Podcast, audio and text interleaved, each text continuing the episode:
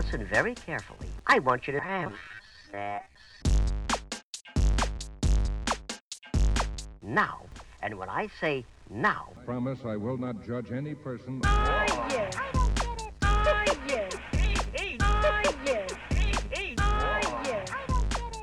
Cześć, z tej strony Nat, czyli Twoja zaufana sekspertka, a to jest Nat i Seks. Podcast o tym, że życie jest zbyt krótkie na kiepski seks. Odcinek 74. Czy da się kochać bez zakochania? Hej, hej! Miło mi znów gościć w Twoich dziurkach usznych i mam nadzieję, że cieszysz się na to spotkanie tak samo jak ja. Mamy luty, a luty to, no właśnie, miesiąc, w którym być może trochę więcej, trochę bardziej i trochę intensywniej myślimy o miłości.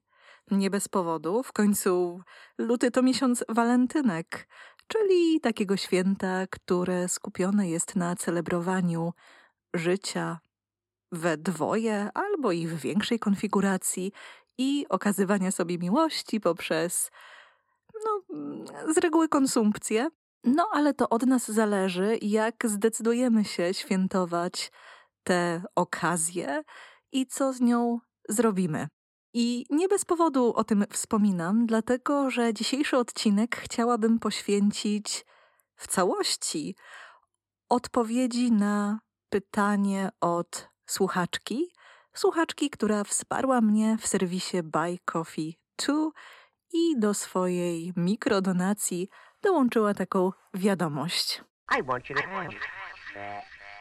Kocham mojego chłopaka, ale nie jestem w nim zakochana i prawdę mówiąc, chyba nigdy nie byłam, nawet na początku. A chciałabym. Mam wrażenie, że przez to ten związek jest niepełny i zastanawiam się, czy ma szansę przetrwać. I myślę, że sytuacja, którą nakreśla słuchaczka, bo zdaje sobie sprawę, że pole do wysyłania wiadomości jest dość ograniczone, więc mm, też rozumiem taką konieczność, potrzebę kondensacji. Natomiast ta wiadomość sprawiła, że postanowiłam pochylić się właśnie nad kwestią zakochiwania się versus kochania. Bo bardzo często spotykam się z parami, albo też z osobami indywidualnymi, które mówią o podobnych doświadczeniach, że kochają, ale niekoniecznie doświadczają czy doświadczyły zakochania. Zwrócę się teraz do słuchaczki, bo przede wszystkim obawiam się, że muszę Cię zmartwić. Dlatego, że pojawia się w Twojej wiadomości pytanie o to, czy ta relacja ma szansę przetrwać. I od razu odpowiadam: tego nie wiem. Nie jestem jasnowicką i trwanie tej relacji, myślę, że warto to sobie uświadomić, zależy od wysiłku co najmniej dwóch osób i znacznie większej liczby czynników niż samo zakochanie. Natomiast przyznam, że zainspirowałaś mnie do pochylenia się nad kwestią kochania bez bycia zakochaną. Bo to też jest coś, tak jak już wspomniałam, co bardzo często przewija się w mojej pracy. I wydaje mi się, że sam ten fenomen, czyli fenomen odczuwania miłości, bez wspomnienia czy bez odczuwania zakochania, jest wart rozłożenia na czynniki pierwsze. Oczywiście na tyle, na ile będzie to możliwe. Bo zaczęłabym od kontekstu, w jakim ta deklaracja pada. Spotkałam się z sytuacjami, w których występowała w chwilach życiowego i związkowego zwątpienia, czyli to były takie okoliczności, które w jakiś sposób inspirowały, były impulsem do przyjrzenia się swoim uczuciom, poddania ich wątpliwość. Natomiast spotykałam się też w takich sytuacjach, w których taka deklaracja była argumentem, aby związek zakończyć wyjaśnić własne niefajne postępowanie, a nawet spotkałam się z wykorzystywaniem tej deklaracji celem manipulowania drugą osobą. Zacznijmy jednak od początku. Jeśli chodzi o relacje romantyczne, jesteśmy, stety czy niestety, wytworami otaczającej nas kultury. I ta kultura obejmuje obrazy, przykłady, przekonania wokół tego, jak miłość się zaczyna, jak ma się rozwijać i jak ma trwać.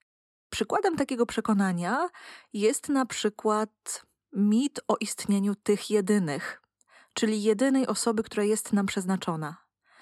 A w rzeczywistości większość osób, które chcą być w związkach, ma ich na swoim koncie co najmniej kilka i zapewne przez chociażby krótki okres towarzyszy im przekonanie, że to ta jedyna osoba i że to jest jej przeznaczenie. Drugi przykład, drugi przykład z brzegu. Zobaczmy, ile co roku produkuje się komedii romantycznych, które są historiami o zakochiwaniu się. I mamy tutaj w kontekście wakacji, w kontekście świąt Bożego Narodzenia i święta Strażaka. Dla porównania, przyjrzyjmy się temu, ile jest filmów, w którym to nie obszar zakochiwania się, a kochania, takiego romantycznego, wysuwa się na pierwszy plan. Czyli już jesteśmy po tej fazie zawiązywania związku, zakochiwania się i jesteśmy właśnie w tych okolicznościach, w których ta miłość już miała szansę się rozwinąć, miała w pewien sposób szansę rozkwitnąć. Pokusiłabym się o stwierdzenie, że w tym obszarze mamy wręcz obsesję, popkulturową obsesję na punkcie zakochiwania się, a nie życia w czymś, co nazwałabym zadeklarowaną miłością. No nie da się ukryć, że gonitwa za miłością, czyli za jakąś wybraną osobą, jest pod wieloma względami dużo atrakcyjniejsza niż kultywowanie miłości. No bo zobaczmy, że to wymaga zupełnie innych działań, wymaga zupełnie innych zasobów i no trudno jest w sposób atrakcyjny pokazać taką właśnie istniejącą, trwającą miłość. Bo dramatyzm pogoni, bo zakochiwanie się w tym kontekście często jest pogonią, angażuje nas znacznie bardziej niż wszelkie niuanse bycia w związku, który już trwa jakiś czas.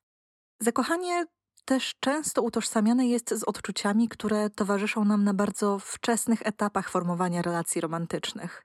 Jeżeli mamy za sobą takie doświadczenia, to być może pamiętamy, że okres ten jest bardzo intensywny, bo nic dziwnego, zasilają go takie hormony jak estrogen i testosteron, a przy okazji towarzyszy mu wysokie pożądanie, też ogromna tęsknota za drugą osobą, która jeszcze jest trochę nieosiągalna. Po jakimś czasie, gdy osoby zakochane zdecydują się trwać w relacji, zdecydują się. Mm, nie chcę używać słowa pójść dalej, bo to oczywiście nawiązuje do bycia na wyciągu i o tym też jest jeden odcinek podcastu.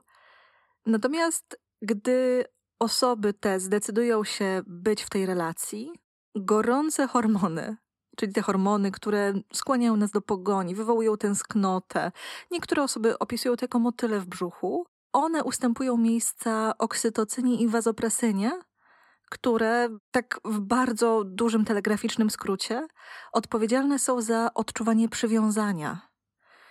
I nie ma już takiej żądzy jak na początku, natomiast pojawia się coś innego więź i więź, która umożliwia, no właśnie, kolejne inne działania.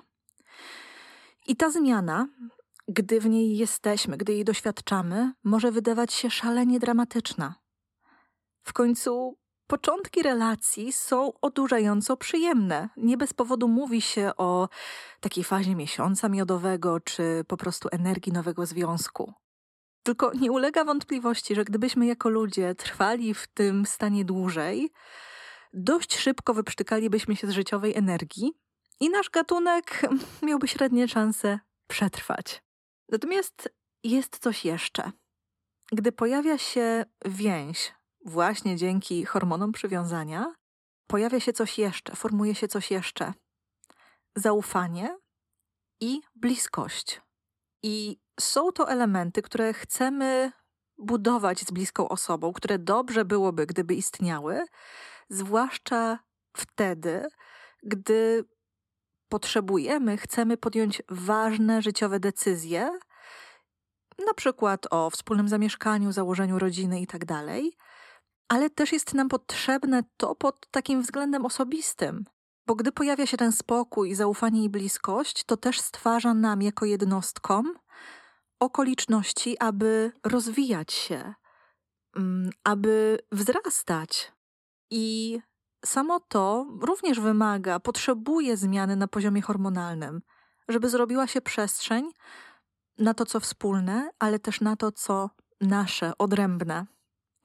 Czyli możemy stwierdzić, że unormowanie się tego koktajlu hormonalnego jest czymś, co zarówno niesie ze sobą jakieś korzyści, jak i coś nam odbiera. I z tego właśnie powodu zakładamy bardzo często, że w relacji nieuchronnie przyjdzie taki moment, że sama relacja stanie się mniej ekscytująca, seks stanie się nudny. I tutaj bardzo często wpadamy w pułapkę myślenia i mylenia takiej naturalnej zmiany z nieuchronnym, ze zbliżającym się rozpadem relacji. I jasne, możemy odczuwać niezgodę na taki stan rzeczy i wiele osób ją odczuwa. Natomiast bardzo istotne jest rozpoznanie różnicy między pożegnaniem a nawet pewnym odżałowaniem, opłakaniem tego, co utracone, a nadawaniem negatywnego znaczenia temu procesowi.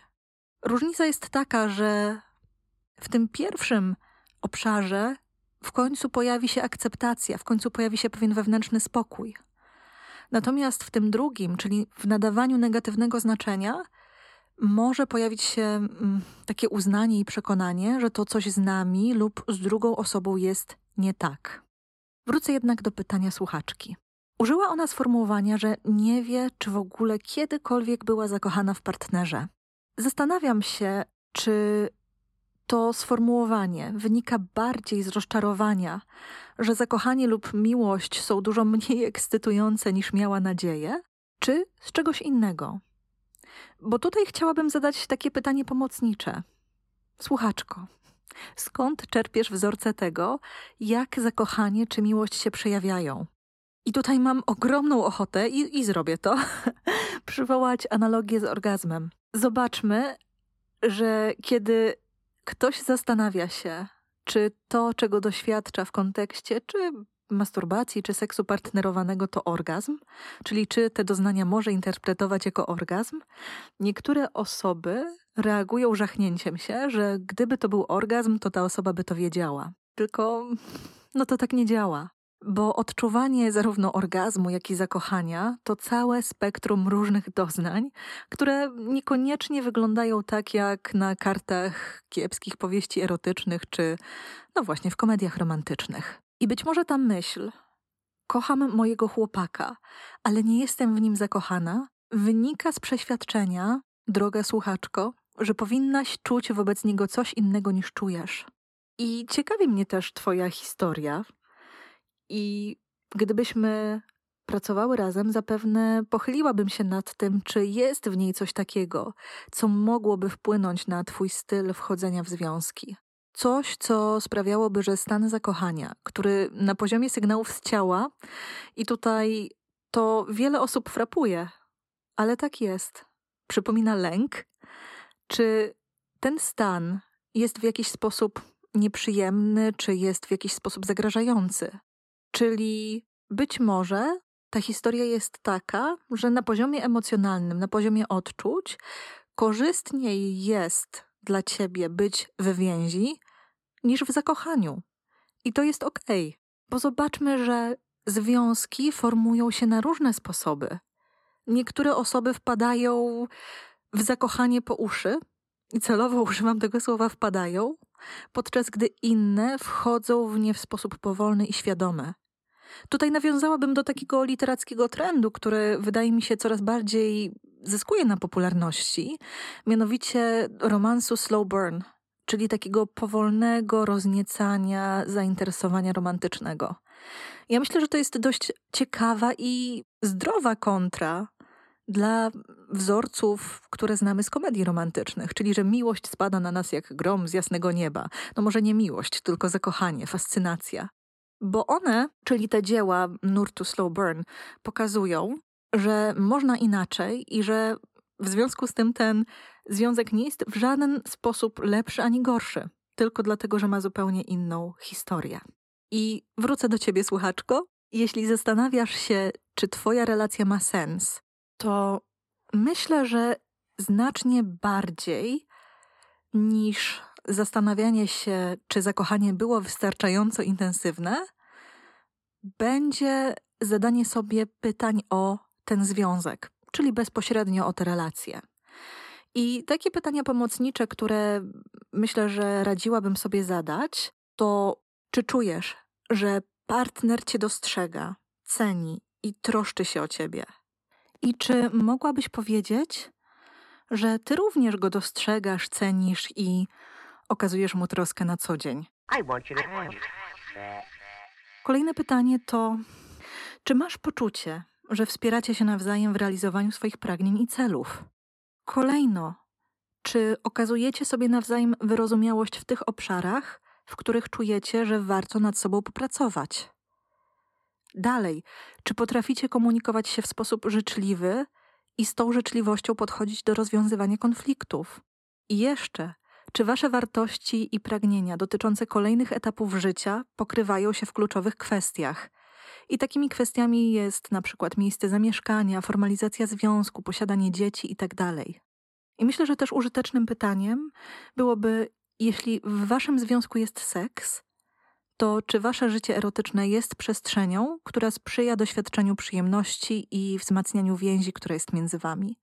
I myślę, że te pytania mogą naświetlić nam dużo więcej obszarów niż skupianie się wyłącznie nad kwestią zakochania.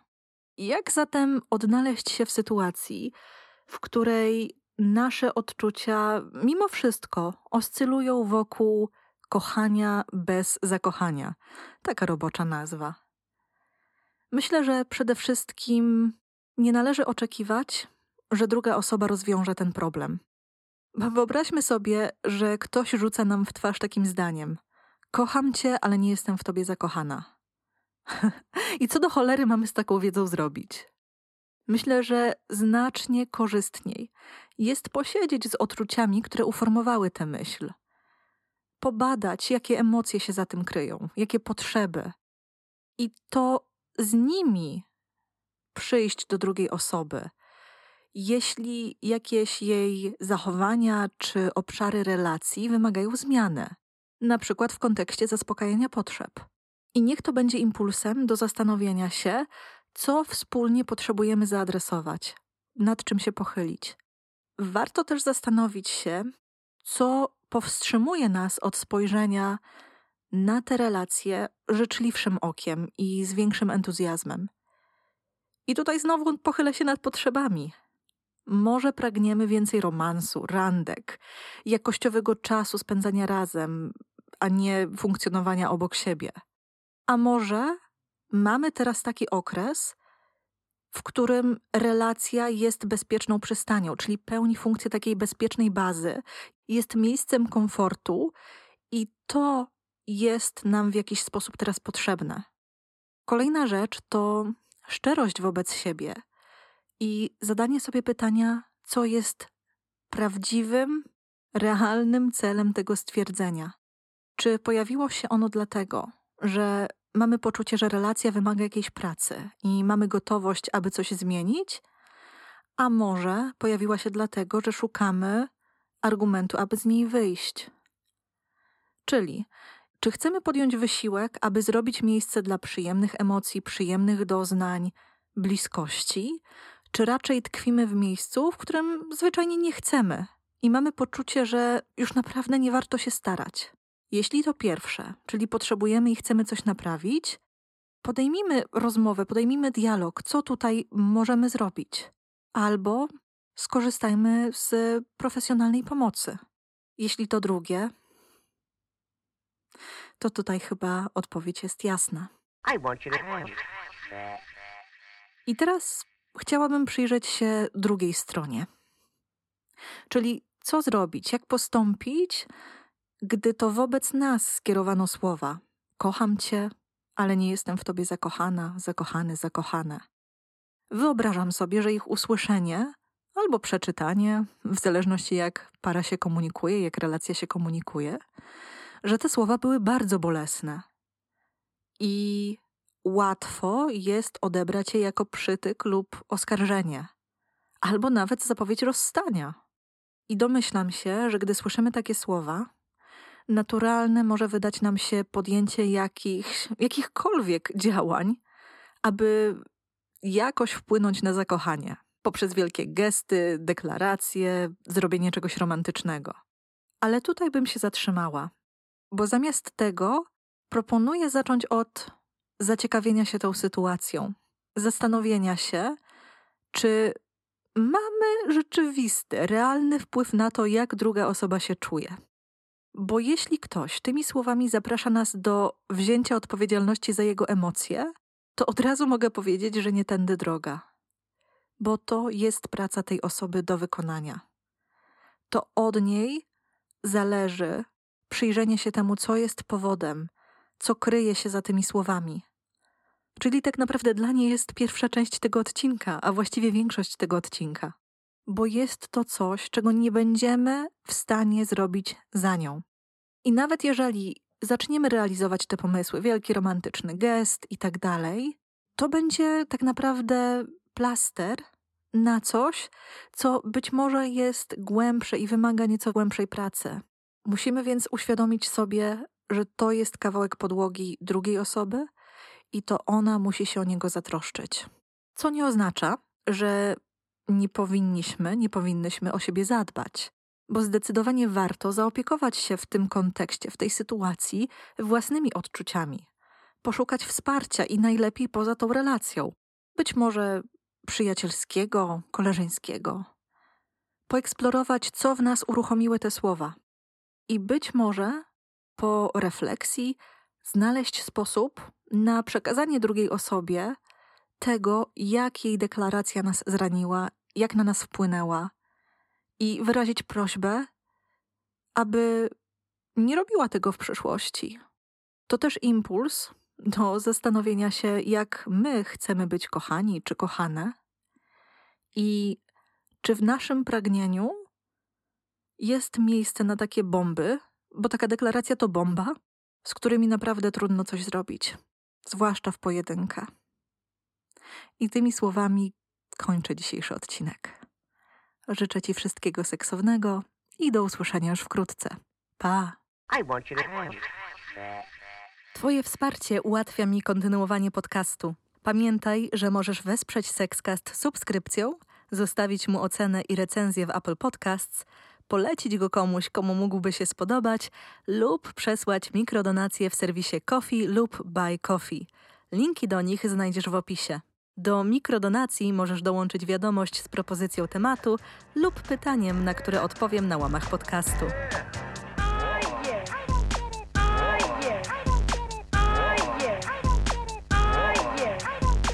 So it's very important and very fun also to. Now,